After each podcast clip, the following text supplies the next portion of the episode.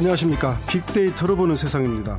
방송사 사정으로 자리를 비우게 된 최원정 아나운서를 대신해서 진행을 맡고 있는 KBS 보도국의 박상범입니다.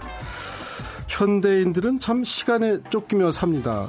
그 제 시간에 퇴근하기 힘들죠. 저도 KBS에서 직장 생활을 한 25년 정도 하고 있는데 9시에 출근해서 6시에 퇴근한 기억은 거의 없습니다. 근데 이런 건 이제 뭐 저희 기자들의 좀 특성 때문이기도 하죠. 밤에 9시 뉴스가 있기도 하고. 그렇지만 이제 일반 직장에서도 아마 정시 퇴근하기는 쉽지 않을 겁니다. 신입사원이 정시에 퇴근하겠다, 칼 퇴근하겠다 이러면은 눈치 없는 사회 초년병 취급을 받기 일쑤 텐데요. 하여튼 너나 없이 이러다 보니까 연간 평균 노동 시간이 우리가 세계 2위라고 하는군요. 또 여기다가 야근도 있죠. 주말 근무. 요즘에는 또 이제 SNS 메신저로 업무 지시까지 내려진다고 하는데 직장인들의 여가 시간에 대한 아쉬움은 점점 커지고 있습니다. 그래서 시간 마른병이다 이런 단어까지 요즘 등장했다고 하는군요. 잠시 후에 세상의 모든 빅데이터 시간 노동 시간이란 주제로 얘기를 나눠보겠습니다. 그리고 이어지는 월드 트렌드 빅데이터로 세계를 본다 시간에는 북한의 핵실험 이후 국제사회 반응을 좀 알아보도록 하고 빅데이터로 분석도 좀 해보겠습니다.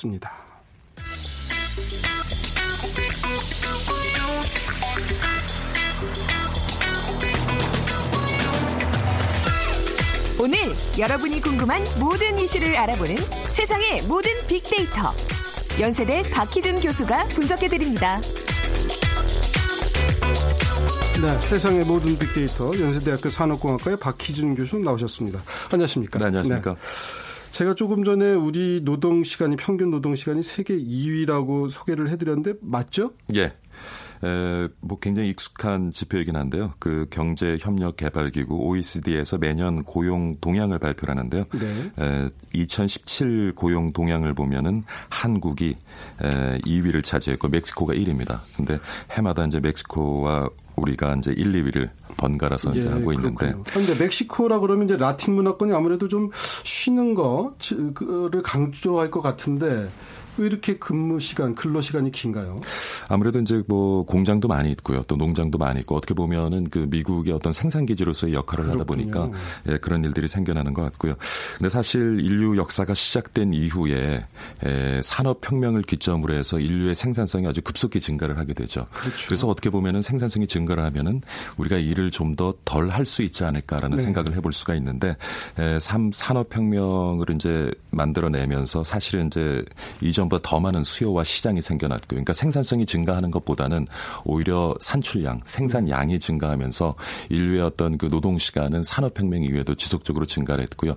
지난 한 150년간 미국 통계를 들여다봐도 우리가 정보통신 기술이 이제 발달을 하고 많은 부분이 자동화가 되고 있습니다만은 네. 아직까지도 여전히 노동자들의 노동 시간은 지속적으로 증가하고 있는 것으로 나타나고 있습니다. 그러니까 네. 우리만은 우리만의 일은 아니고요. 기술이 발전하면 좀 일을 덜 하게 되나 했는데 그렇지 않다. 예. 예, 그만큼의 또 산출량이 늘어나면서 네. 증가하는 생산량보다는 산출량이 더 높기 때문에 그런 현상이 나타나는 것 같고요. 그래도 지금 OECD 35개 회원국 평균이 연간 1,764시간을 네. 일을 하는데 네. 우리는 이보다 아 그러니까 연 평균에서 한 38일 정도 더 일을 하는 셈인데요. 예. 노동 시간이 지금 2,069시간으로 나와 있습니다. 그러니까 네. 유독 좀 우리나라 특히 멕시코 같은 나라들이 노동 시간이 OECD 회원국의 평균보다는 굉장히 높은 수치를 보이고 있다라고 예. 보시면 될 것 같습니다. 이게 제가 좀 무식한 질문인지 모르겠습니다만은 그러면은 적절한 노동 시간, OECD 평균 시간이 적절한 건지 적절한 노동 시간이란 개념이 좀 있나요? 글쎄요, 뭐, 그 적절한 노동 시간, 우리가 보통 이제 8시간을 기준으로 예. 이제 놓고 보는데요. 예. 근데 그 8시간이 또 언제부터 이렇게 적정한 노동 시간으로 자리를 잡았느냐 하는 데 예. 대해서 또 의문을 가질 수 있을 텐데 제가 보기에는 이제 이전에 이제 그 농업 기반의 경제에서 이제 네. 공업 기반의 경제로 산업 혁명을 통해서 넘어오면서 많은 일거리들이 이제 연계되고 연동되는 예. 그러한 이제 현상들이 일어나면서 아무래도 이제 낮 시간에 서로 이제 업무가 이제 굉장히 모든 영역에서 연계가 되면서 예. 같이 협업을 해서 일을 해 나갈 수 있는 시간 네. 그 시간이 아마 9시부터 한 5, 6시까지 그래서 네. 8시간이라는 게 자리 잡지 않았나 생각이 네. 됩니다. 저도 전에 기자 초년병 때 하루 막 14시간 이렇게 일하다 보면 한 12시간만 일하면 또 고맙더라고요. 그러니까 어떻게 보면 좀 상대적인 면도 있는데 예, 예. 아마 8시간이라고 하는 게 산업화 사회에서 이제 적절하게 노사 간의 어떤 그런 협상을 통해서 아마 이루어진 접점이 아닐까 싶은데 예. 대개 이제 이 8시간보다 조금 더 많이 근무하는 경향이 있기 때문에 우리 같은 경우가 이제 근로 시간이 많이 길어지지 않나 싶습니다. 반대로 이제 뭐 사용자들 입장에서는 아니 근로 시간이 길어도 생산성이 떨어져서 우리는 걱정이 뭐 이렇게 얘기하는 경우들도 있잖아요. 그러니까 네. 짧은 시간 안에 집중적으로 일했으면 우리도 좋겠어. 이 뭐 사장님들이 흔히 하시는 말씀이 그래서 근로자 입장에서는 짧은 시간에 집중적으로 일할 수 있는 그런 환경이 조성되어져 있느냐. 네. 또 생산성 향상을 위해서 많은 부분에 최근에 이제 소개되고 있는 시장이 소개되고 있는 정보통신 기술을 활용해서 그런 일 처리들을 자동화하고 있느냐. 또 반대쪽에서는 또 반문을 할 수가 네. 있겠죠. 사실 이제 과도한 근로 시간, 노동 시간은 사고를 내기도 해요. 우리 그 지금 시외버스라든가 뭐 고속버스 같은 경우도 예. 충분한 휴식, 반드시 필요한 휴식 시간을 보장하지 못해서 사실 생기는 문제인데 그런 일들이 산업 현장에서 꽤 많지 않습니까? 그렇죠. 이제 저도 오늘 그 저는 사실 이제 서울 외곽에 거주를 하기 때문에 늘 그 고속도로를 이용하는데 네. 최근에 그런 일련의 사고들을 겪으면서 늘 이제 거울을 보면서 뒤에 네. 오는 버스를 또 경계 하게 되고요. 그렇다고 그러시대요. 그래서 뭐 버스 공포증이라는 그런 신조어도 생기고 있는데 사실 과다한 노동 시간으로 인해서 지금 말씀하시는 것처럼 많은 안전 네. 사고들 또 생겨나고 있고요. 그보다 또 이제 그 과다한 업무량으로 인해서 받는 스트레스 때문에 네. 여러분 잘 아시다시피 OECD 회원국 중에 저희가 자살 1위를 네. 지속적으로 지금 기록을 하고 있고 저는 그보다 더 큰 문제는 사실 가정 간의 어떤 가족 구성원 간의 네. 의사 소통의 문제가 생기는 것이 아닌가. 네. 왜냐하면 에, 자녀들이 이제 성장해 나가는 그런 유아기 청소년기 때 사실 가장들이 자녀들과 함께 소통을 하고 시간을 보낼 여유가 사실 없는 것이 에, 현실이고요. 네. 그러다 보니까 그 시간에 어떤 소통이 단절되면서 구성원 간에 좀 서먹서먹해지기도 하고 정작 이제 50대 60대가 되어서 자기에게 주어진 주어진 시간을 자신 스스로가 조금 조절을 해서 사용할 수 있는 그때가 네. 되었을 때는 이미 소통이 단절되어서 네. 서먹해지는 경우도 많고. 네. 근데 지금 우리 사회에 보면은요 많은 이 그래 계층 간의 갈등이라든가 많은 우리가 사회적 비용을 지불하는 많은 갈등들이 어떻게 보면 여러 가지 이유가 있겠습니다만은 그런 가족 구성원 간의 건강한 소통, 건강한 관계가 만들어지지 못했기 때문에 발생하는 네. 부분이 많은 것 같고요. 저도 예전에 저희 선배들 한 10년, 20년 이상 선배들 보면 예. 어, 가정보다 집보다 회사가 편하다 고 얘기하시는 분들이 농담 삼아 좀 있었어요. 회사 어. 오면 누가 뭐 시키는 사람이 없는데. 그렇죠. 가정을 포기해야 뭐 성공할 예. 수 있다 이런 말들을 예. 남성분들은 음, 하는데 굉장히 그런데 이제 예. 사실 다시 조금 더 진지하게 좀 한번 여쭤보면 예. 자 일이 많은 이유가 그러니까 늦게까지 일하는 이유가 일이 많은 거냐 윗사람 눈치를 보는 거냐 이건 먼저 직장마다 하는 업무 성격마다 좀 다를 수는 있어요. 그렇죠. 대체로 어떻게 좀 보세요?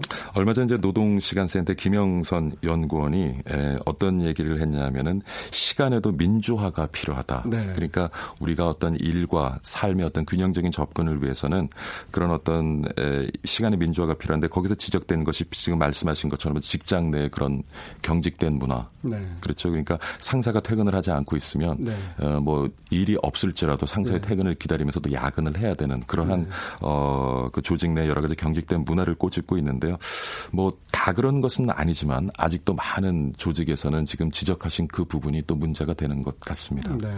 업무량 자체도 많은 경우도 꽤 있을 거예요. 그러면 이제 그것을 더 많은 사람을 뽑아서 적절하게 업무를 배분 이제 해야 되는데 그건 또 뭐 다른 문제가 겹쳐 있긴 합니다. 업무량이 많은 경우들도 꽤 있겠죠. 아 그럼요. 특히 업무량이 많아서 또 그런 에, 에, 노동 시간이 늘어나는 경우도 있는데 최근 이제 우리 사회에 일자리가 줄어들고 있다. 일자리를 어떻게 만들어낼 것이냐. 일자리를 만들어내는 것이 여의치 않다. 그렇다면 기존의 일자리를 우리가 나누어서 공유하는 것이 네. 중요하겠다. 네. 그런 관점에서 사실 노동 시간 줄이는 것에 접근이 이루어 지고 있는데요. 네. 근데 그렇게 하다 보면 또 다른 문제가 기존의 어떤 근로자들이 이전에 만들어냈던 소득을 그런 네. 일자리를 나누면서도 지속적으로 만들어낼 수 있느냐는 문제가 있고 또 그런저런 노동 시간을 줄이기 위해서 일자리를 나누다 보면 업무 자체가 파편화되어져서 굉장히 그러니까 질이 낮은 일자리들이 생겨날 수 있는 그런, 그런 또 우려가 있어요. 있겠습니다. 요즘은 이제 뭐 일과 휴식 간의 경계가 이게 이제 스마트폰이 보급이 되면서 더 없어지는 거 아니냐 싶. 생각도 듭니다. 과거에 저희 이제 기자들끼리 흔히 하는 농담으로 우리 기자는 누워 있으면 아이템 구상하는 거고 예. 걸어 다니면 취재다 뭐 이런 식으로 그러니까 일과 휴식의 경계가 사실 우리는 없다 이제 뭐 그렇죠. 뭐 경찰관도 그렇고 그런 얘기들을 했는데 요즘은 사회 전반적으로 이렇게 일과 휴식의 경계가 좀 없어지는 게 아닌가 싶어요. 사실 이전에 우리가 유선 전화를 주로 사용하던 시절에는 퇴근을 하면 그만이었죠. 그렇죠. 근데 지금 네. 항상 우리가 이 스마트폰이라는 걸 손에 들고 있다 보니까 상사의 업무 지시에 즉각 즉 반응을 해야 되고요. 심지어 우리가 이메일을 사용하면서도 그 이전에는 이메일을 보내고 예. 회신을 기다릴 때는 하루 이틀 정도 여유를 줬었는데 그렇죠. 지금 스마트폰으로 바로 확인이 되기 때문에 답을 안 하면 불편해 하시더라고요. 거의 문자와 같은 속도로 반응을 해야 되는 예. 그런 일들이 벌어지고 있고요. 그러다 보니까 어떻게 보면 지금 발달해 가고 있는 그런 정보 통신 기술들이 예. 지금 말씀하신 것처럼 일과 삶의 그런 어떤 에, 경계를 모호하게 만들어 가면서 근로자들에겐 더 많은 네. 또 부담이 되고 있지 않나 생각이 듭니다. 법으로 뭐 카톡하지 말까 이렇게 정할 수도 없고 그 결국 이제 문화로 어떤 직장 지금 유럽에서는 이제 예. 연결되지 않을 권리라는 것 아, 그거 권리, 그러한 개념을 기반으로 해서 그것을 법제화해 나가고 아, 있습니다. 법제화 단계까지. 예, 예. 우리도 그런 날이 곧 올지도 모르겠군요. 그 다음에 이제 에, 이게 우리가 긴 시간 일하는 것이 저희 회사 같은 경우도 이제 시간의 수당, 시간의 실비 같은 걸 지급합니다만 임금 체계 때문에 뭐 조금이라도 더 받으려면 예. 근로자 입장, 노동자 입장에서도 좀 일하는 게 차라리 나은 면도 있고 예. 그렇거든요.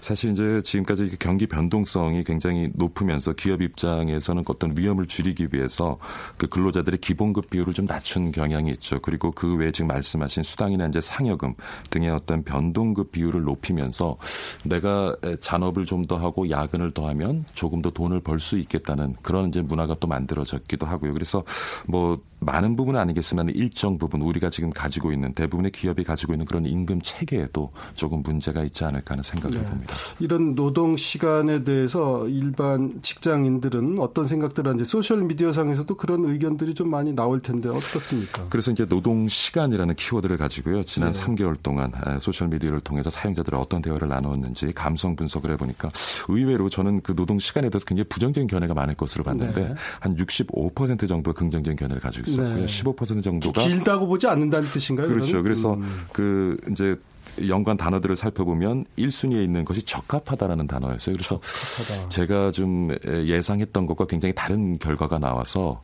좀 의아하기는 했는데 최근에 어떤 그 일자리 부족 현상이 일어나면서 뭐 노동 시간이 길긴 하지만 내가 일할 수 있고 직장을 네. 가지고 있고 일자리를 가지고 있는 것만 해도 다양스럽다는 그러한 네. 생각들이 좀 기조에 깔려 있지 않을까 하는 생각이 들고요.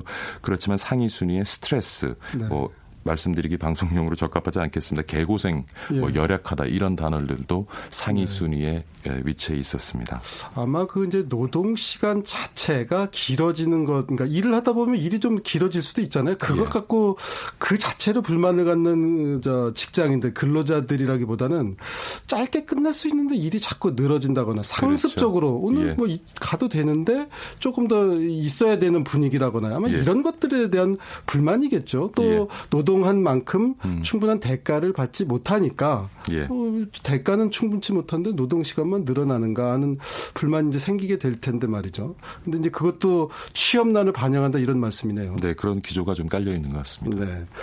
앞으로 이제 뭐 카톡 금지야, 뭐 카톡이라는 뭐 특정 저기를 해서 그렇습니다만 하여튼 그러니까 그런 어, SNS를 통해서 예. SNS 상의 어떤 메신저를 통해서 오는 그런 것도 규제하는 게 독일에서는 이제 검토 중이다고 말씀했는데 결국은 이런 문제, 과다한 노동 시간 문제, 문화와 법제도가 함께 가야만 풀릴 수 있는 거겠죠. 그렇죠. 아까 앞서서 말씀드렸듯이 근로자들의 생산성을 높이는 것이 우선시 돼야 되겠지만 저는 그것보다 더 시급한 문제는 우리 사회의 그런 문화를 바꾸는 그런 네. 문화 운동이 조금 전개되어야 되지 않을까.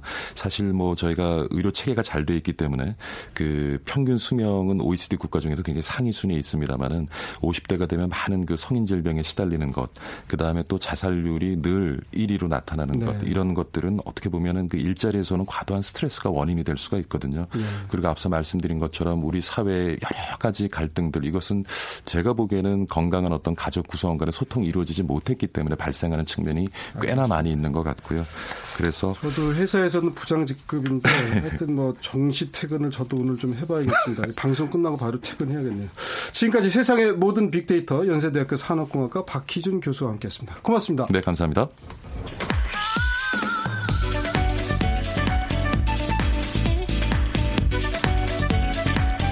월드 트렌드. 빅데이터로 세계를 본다. 르몽드 디플로마티크 임상훈 기자와 빅커뮤니케이션 전민기 팀장이 분석해드립니다. 네, KBS 일라디오 빅다이, 빅데이터로 보는 세상입니다. 방송사 사정으로 최원정 아나운서가 잠시 자리를 비워서 대신 진행을 맡고 있는 KBS 보도국의 박상보입니다. 이번 순서는 지구촌 화제의 이슈를 빅데이터로 분석해보는 월드 트렌드 빅데이터로 세계를 본다 시간입니다. 전민기 팀장 나와 계십니다. 안녕하세요. 네, 반갑습니다. 전민기입니다. 네. 어, 북한의 핵실험 이후 국제사회 반응 좀 살펴볼까요? 네. 먼저 SNS에서 반응을 좀 살펴볼까 합니다. 지난 석 달 동안 87만 6천여 건 정도가 언급이 됐는데 보통 이제 북한에 대한 언급은 많지가 않습니다. 많아야 네. 뭐 하루에 5천 건 정도로 보시면 되는데 네. 미사일 발사가 됐을 경우에는 이제 언론 보도를 통해서 본 사람들이 한 2만에서 2만 5천 건 정도 네. 언급을 하고요. 네. 근데 이제 이번에는 워낙 사안이 중대하다 보니까 핵실험 네. 발표 후에는 하루 한 9만 건 정도가 언급될 정도 정도로 지금 네. 언급량이 상당히 증가했다라는 걸 아실 수가 있겠고요. 네. 북한과 관련된 연관어를 보면은 뭐 중대 발표, 핵실험, 6차 핵실험, 네. 뭐 핵실험 일지, 그다음에 수소폭탄, 위력, 미국의 북한 선제 타격, 뭐 예방 타격, 예방 전쟁, 네. 외신 이런 반응들이 많이 있었는데 사실은 그 SNS에서 자연 발생적으로 그 발생하는 키워드들이 있는데 북한은 네. 워낙 폐쇄적이고 정보가 없다 보니까 그렇죠. 언론의 흐름이라든지 어떤 네. 외신의 반응에 대한 네. 2차적인 평가 정도로 보시면 될 것 같습니다. 예, 지금 외신이라는 얘기를 하셨는데 외신의 반응들은 어땠습니까? 이제 로이터 통신이 현재 시간으로 3일 이제 발, 어, 발표한 그런 기사를 보면은 북한에서 규모 5.6의 지진이 발생했다라는 헤드라인의 타이틀로 속보를 보도했고요. 어, 핵실험 사실이 분명해지자 폭발력이 이전에 비해서 10배 더 강력해진 수준이라면서 이 위력에 대한 네. 평가를 좀 한 그런 상황이고요.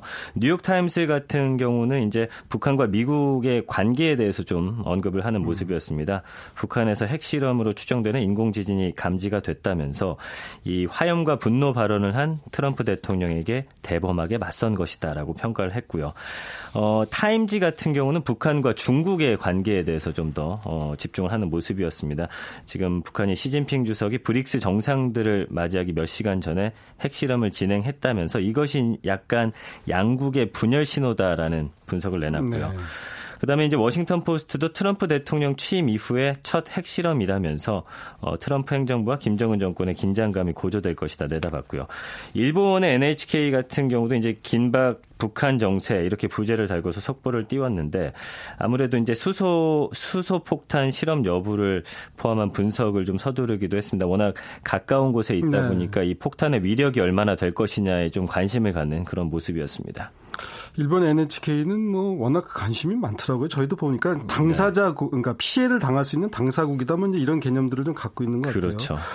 트럼프 대통령은 뭐 휴가 중에도 트위터를 원체 뭐 하루에 몇십 건씩들 하고 저도 이제 그 트럼프 대통령을 팔로우를 해요. 하도 네. 뉴스를 많이 생산하니까 아, 매일매일 그 새벽에 뉴스하기 전에 좀 봐야 돼서 그 트럼프 대통령 반응은 어떻던가요? 이제 이 보도를 보고 나서 북한을 도우려 노력을 하지만 거의 성공하지 못하고 있는 중국의 엄청난 위협이자 당혹감을 안기는 깡패 국가가 됐다라고 네. 올렸습니다. 약간 어떻게 보면 중국과 북한의 사이를 조금 이간질하는 모습, 네. 좀 갈라지기를 바라는 듯한 뉘앙스가 네. 있었고요. 한국은 대북 유화적 대화가 효과가 없음을 깨닫고 있다라고 적었고요. 네. 북한은 화염과 분노에 직면하게 될 것이다라고 하면서 또 약간 음, 어, 어, 약간 위협하는 모습의 네. 글들을 또 써놨는데 글쎄요 이 트럼프가 트위터로 정치를 하는 것에 대해서 미국 내에서도 워낙 네. 부정적인 반응이 많다 보니까 네 이런 뭐 정치인들이 이런 소셜 미디어를 많이 쓰긴 하는데 트럼프 대통령은 미국 대통령인데 개인의 감정이라든가 생각이 이제 여과 없이 나오다 보니까 맞습니다. 좀 그런 문제가 있죠. 지금 저희가 이제 우리 안에 소셜 미디어에서의 반응, 그다음에 이제 외신, 트럼프 대통령까지 살펴봤습니다. 좀 국내 반응이 좀 달랐.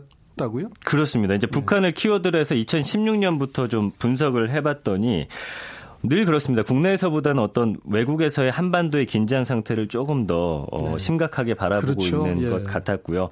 그러니까 전 세계인들이 가장 많이 사용하는 엔진이 G사의 엔진인데 네. 2017년 4월과 8월 두 차례 아주 급속한 검색량 증가를 나타내고 있는 반면에 네. 한국인들이 가장 많이 사용하는 게 이제 N사의 엔진인데 예. 여기서 봤을 때는 2017년 4월 초에만 예. 이 북한과 관련된 연관어들이 아주 급증한 것으로 나타났습니다. 물론 최근 들어서 핵실험 이후에는 굉장한 음, 검색량의 예. 증가를 가져왔지만요. 예. 그래서 국내에 동시에 나타난 2017년 4월에 그 검색량 증가의 원인을 봤더니 한반도 4월 위기설이 제기되는 와중에 그다음에 미국의 핵 항공모함 칼비슨호가 한반도로 전개되면서 네. 여기에 대한 관심이 올라갔다 볼 수가 있고요. 이제 외국에서는 8월에도 어, 북한에 대한 언급량이 증가를 했는데 이때는 이제 북한군 전략군이 화성 12형 중장거리 탄도미사일 4발로 네. 미군 기지가 있는 괌을 포위 사격하는 방안을 검토하고 있다라고 밝히면서 나타난 결과고요. 네. 이제 전반적인 검 검색량 추이를 봤을 때 이 지사의 검색량이 N사의 검색량보다 지속적으로 높게 나타난 걸 알 수가 있습니다. 네. 물론 수치적으로 이거를 환산하면 당연히 그 전 세계 그 관심이 더 높을 수밖에 네. 없는데 이것은 이제 가장 높은 관심을 100으로 봤을 때 예. 어, 나타난 그 비교를 단순 비교를 한 거고요. 예. 그러니까 4월 한반도 위기설이 제기된 시기만 제외하면은 2016년 이후에 전 기간에 국내에서보다 어, 외국에서의 네. 북한에 대한 관심이 더 높다라는 걸알 수가 있겠죠. 아무래도 음. 늘 한국민들은 좀 음, 이런 북한의 반응에 대해서 좀 어, 워낙 자주 있는 일이다 보니까 사실은 이제 우리가 예. 그게 이제 외국에서는 전쟁 나는 거 아니야? 이렇게 저 물어보는 경우가 있는데 아, 우리는 뭐 전혀 잘 모르겠는데 이런 경우가 여러 번 있었잖아요. 그렇죠. 하도 예전부터 그 무슨 서울 불바다니 북한에 네. 어떻게 보면 이제 험한 말을 많이 듣다 보니까 네. 면역 만성이 됐는지도 그렇죠. 몰라요. 좀 무덤덤해졌고요. 외국에서는 당장 괌에다가 포위 사격을 하겠다니까 여기 전시 상황으로 가는 거 아니냐 놀래는데 그렇습니다. 다만 이제 그럼에도 불구하고 북핵이라고 하는 것은 미사일 발사하고는 달리 좀 더 엄중한 상황으로 SNS 상에서도 반응이 있었다 이런 얘기시네요. 그렇죠. 근데 재밌는 건 이제 국내 보도보다는 예. 외신이 이렇게 좀 심각하게 보도를 하다 보니까 예. 국내 SNS 반응도 예. 그 외신 보도를 통해서 아 예. 이번엔 좀 심각하구나라고 예. 언, 어, 이런 느끼는 그런 모습들을 볼 수가 그러니까 있었습니다. 소셜 미디어를 이용하는 분들이 국내 언론은 어, 어떤 안보 상황을 언론에서도 일부 조금 과장되게 보도할 수 있다라는 아마 마음속에 어떤 그런 생각들이 좀 있는 거 아니겠어요? 그런 것 같습니다. 예. 예. 자, 외신을 더 믿을 수 있다라고 하는데 아마 국내 언론이 그래도 가장 많은 정보량을 전달하는 게 아닐까. 그렇죠. 제가 기자여서 드리는 말씀은 아니고. 그러니까 아무래도 외신에서는 이제 북한에 대한 보도를 늘 하지는 않다 보니까 네. 예, 그런 것 같습니다. 알겠습니다. 지금 예방 타격, 예방 전쟁, 뭐 빅데이터 상에서 이런 언급들도 많다 그러죠? 네, 그렇습니다. 미국 뉴욕 타임스가 지난 20일에 백악관에서 북한을 겨냥한 예방 전쟁을 해야 한다 이런 목소리가 커지고 있다라고 보도를 하다 보니까 미 언론과 정부 고위 관계자들이 이 대북 예방 전쟁을 잇따라 거론하면서 좀 국내에서도 관심이 올라가고 있는 것 같고요. 선제 타격, 예방 타격, 예방 전쟁까지 있는데 약간의 차이가 있습니다. 선제 타격 같은 경우는 북한의 핵 미사일 공격 징후가 있는 상황에서 먼저 타격을 하는 거고요.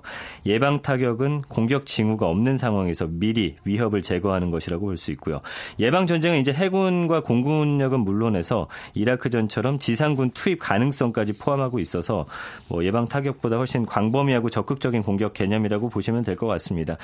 전문가들은 이렇게 예방 전쟁이 거론되는 것이 예방 타격만으로는 이 북한의 능력을 좀 무력화하는 게 현실적으로 불가능하기 때문이다라고 지적을 하고 있는데 사실 뭐 예방 전쟁이나 타격 같은 경우는 현실적으로는 좀 어, 쉽지 않다라는 그런 전문가들의 목소리가 많이 나오고 네. 있습니다. 이게 사실 이제 전쟁 용어, 군인들이 쓰는 용어인데 그만큼 이게 소셜 미디어에서 언급이 된다는 건 아, 전쟁의 가능성이 있을 수도 있겠다는 생각들을 이제 많은 네. 분들이 하고 있다는 걸 거예요.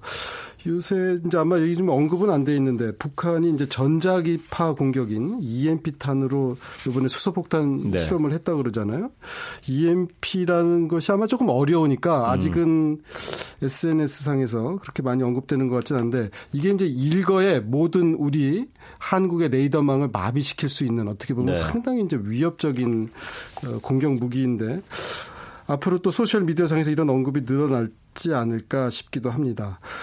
어, 그리고 이제 많은 이제 언론에서 저희 KBS를 포함해서 이제 분석 기사를 내보내면서 핵실험이 파키스탄 모델을 따르려는 거 아니냐 이제 이런 보도들을 했는데 SNS상에서도 이런 얘기들이 많이 오가는 모양이에요. 네, 그러니까 이제 북한의 어떤 태도라든지 모습을 보면서 이제 분석 기사들을 보고 나서 이런 궁금증들을 많이 이제 SNS를 통해서 어, 어, 전달을 하고 있는데 그러니까 북한은 그런 것 같습니다. 늘 이제 어떤 국제적인 테이블에 나갔을 때 대화 주제는 북한의 핵을 억제하기 위한 것이기 때문에 일단은 핵 보유국으로 인정을 받은 후에 그 외에 다른 것들로서 이제 협상을 하고자 하는 그런 네. 모습을 보이고 싶어 하는데 일단은 그 핵 확산 금지 조약 NPT를 보면은 미국, 영국, 프랑스, 중국, 러시아 네. 이렇게 다섯 개국만이 국제법적으로 핵 보유국이고요.